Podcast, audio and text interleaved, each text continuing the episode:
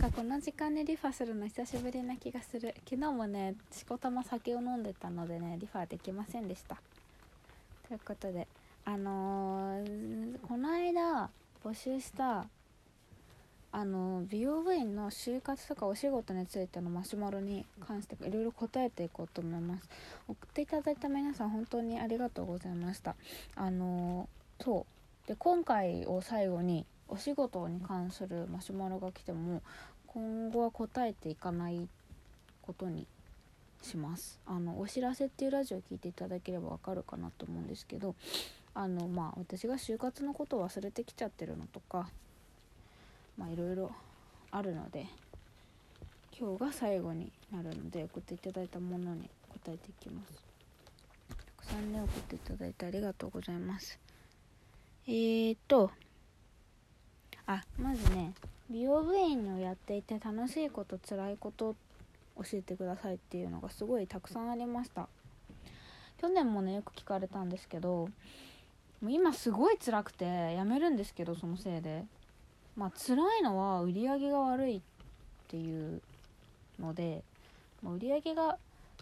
悪いこと自体も辛いし悪いからなんかもっとこうしろとかなんか嫌味っぽいことを言われたりするのがしんどいですね。なんかよく言われるのがなんかノルマがきついんじゃないですかみたいなの言われるんですけど別にノルマみたいなはっきりしたのはないです、まあ、ただなんか目標みたいなのはあるから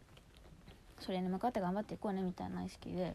その達成できなかったからといってこうめちゃめちゃ怒られるとかみたいなのはないですけど、まあ、居心地が死ぬほど悪くなりますね。あでもなんかそうノルマとかっていうか目標みたいなのって達成できなかったとしてもそのなんか美容部員の販売力だけを原因にするっていうのはあのまともな会社だったらしないのでそれはなんかいろんな原因があるでしょ絶対どう考えてもそのなんだろう今だとなんかインバウンドが全体的に売り上げが悪くなってるんですよね。っていうのなんか中国の方でビザがなんかどんどん規制みたいなのが入ったから旅行するお客さん自体の数が減ってきちゃったりとかそういう環境的な要因が絶対にあるのでなんかノルマの話とかすごい質問でよく来たんですけどそんなに今は辛くないと思います。で辛いっていうか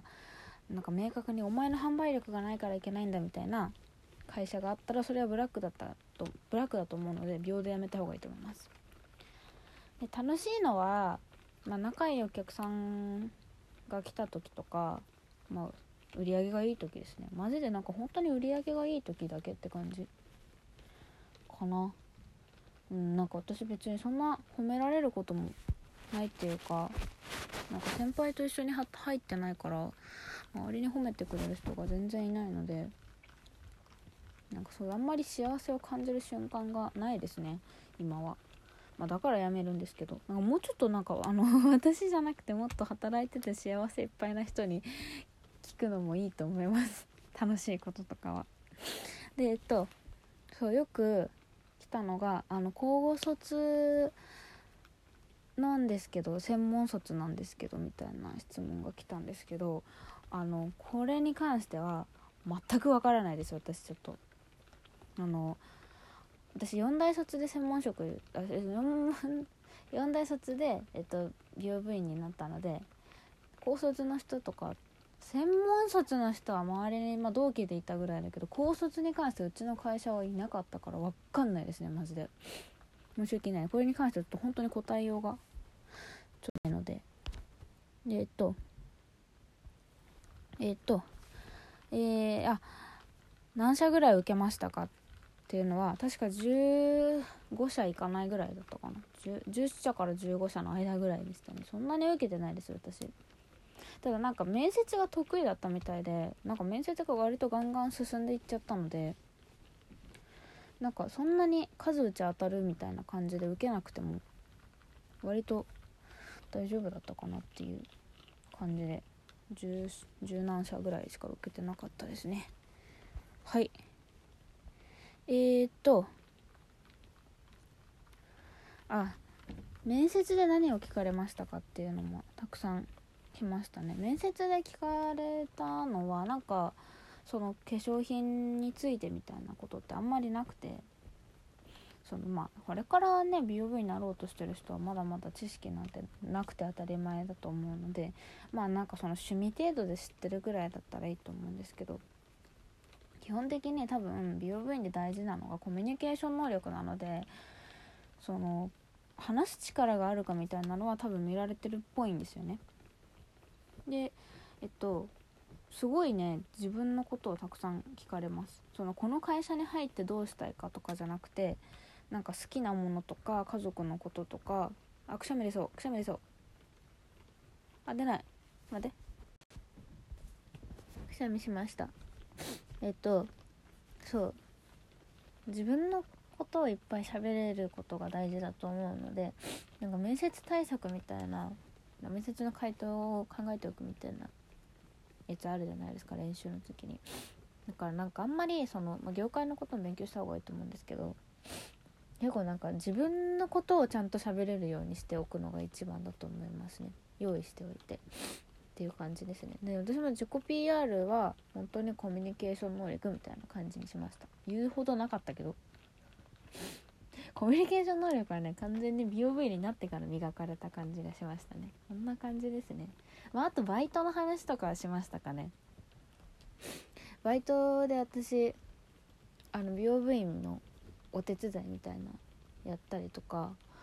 あとなんだっけ住宅展示場の受付みたいなのとかやってたんで意外となんかいろいろ働いてたからまあその話とかしたりしましたかね。であとはちょっと待ってね。えっとね就活が始まる前になんかしてた準備みたいなのありますかっていうのはね何にもしてないです。あのななんとなく就活の準備みたいなのはしてましたけどそのなんだろうマナー講座みたいな大学がやってるやつでね適当に出たりとかまあ基本バックレしたんですけど全然。全然出なかったんですけどでもインターンも行ってないんですよ。マジ舐めてますよね。あでもインターンなんて関係ないよもう本当に。行っても行かなくても変わんねそれなんかもう本当に意識高い人とかあとなんかやってないと心配になっちゃう不安になっちゃうみんなに遅れてるんじゃないかって思っちゃう人は行った方がいい。私はそれ行かなかったからすごい不安だったんで行けばよかったなって思うんですけど。別になんかね意識高い感じのあの職に就きたい人は行けばいいと思うんですけどなんかまあ言っちゃうと、まあ、どうせあの一番最初に就いた職就活就職就活でね内定もらった企業になんか10年も20年もいるような人って今ほとんどいないと思うんですよ。私もね来月で辞めちゃうし周りの友達もなんかね早い子1週間で辞めちゃったりとかもあったしなんかね結構ずっといる人ってあんまいないからなんか就活ってすごいなんか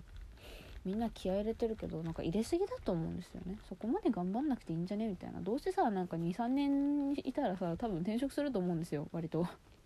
わかんないよ。もちろんなんかね10年も20年も働く真面目な方いらっしゃると思うんですけど。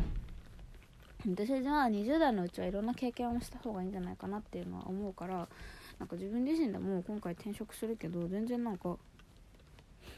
悲しいこととか自分がダメだからみたいな感じには思ってないからなんかそこまで根詰めすぎなくていいと思う。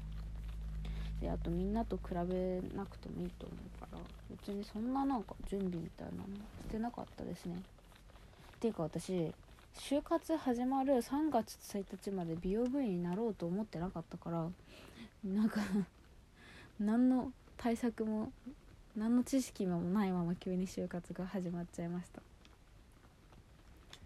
3月1日にねたまたままあ様子見ぐらいで見た美容部員の説明会がすごい自分の中で運命的なものを感じてしまってこれしかないって思ったから受けたので別に準備しようがしまいが関係ねやめるやつはやめるんだから。夢がないよね。えっ、ー、と他者研究をしてます。何かやった方がいいことありますか？ああのねそうこれはすごいおすすめなんですけどいろんなメーカーのカウンターに行くこと？なんかお金かかっちゃうんですけど私はなんかどうしてもその何て言うんだろう死亡理由のところでなんかさ買ったこともないカウンターに行ったこともないようなブランドもどうせ受けることになるんですけどなんかその時に行ったことないけどっていうのは理由として使えないなと思ってとりあえず1回は行くようにしてたんですよ。で簡単に言ってこういういいところがあってここが他のところと違ったんでこの会社が好きです私はここで働きたいと思う